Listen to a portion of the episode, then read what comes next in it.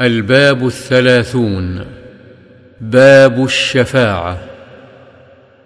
وعن أبي موسى الأشعري رضي الله عنه قال كان النبي صلى الله عليه وسلم إذا أتاه طالب حاجة أقبل على جلسائه فقال اشفعوا تؤجروا. ويقضي الله على لسان نبيه ما أحب. متفق عليه. وفي رواية ما شاء.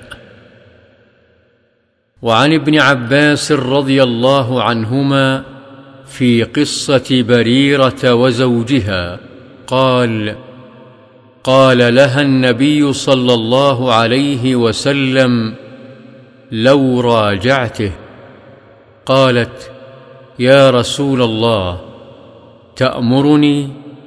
قال إنما أشفع. قالت لا حاجة لي فيه. رواه البخاري.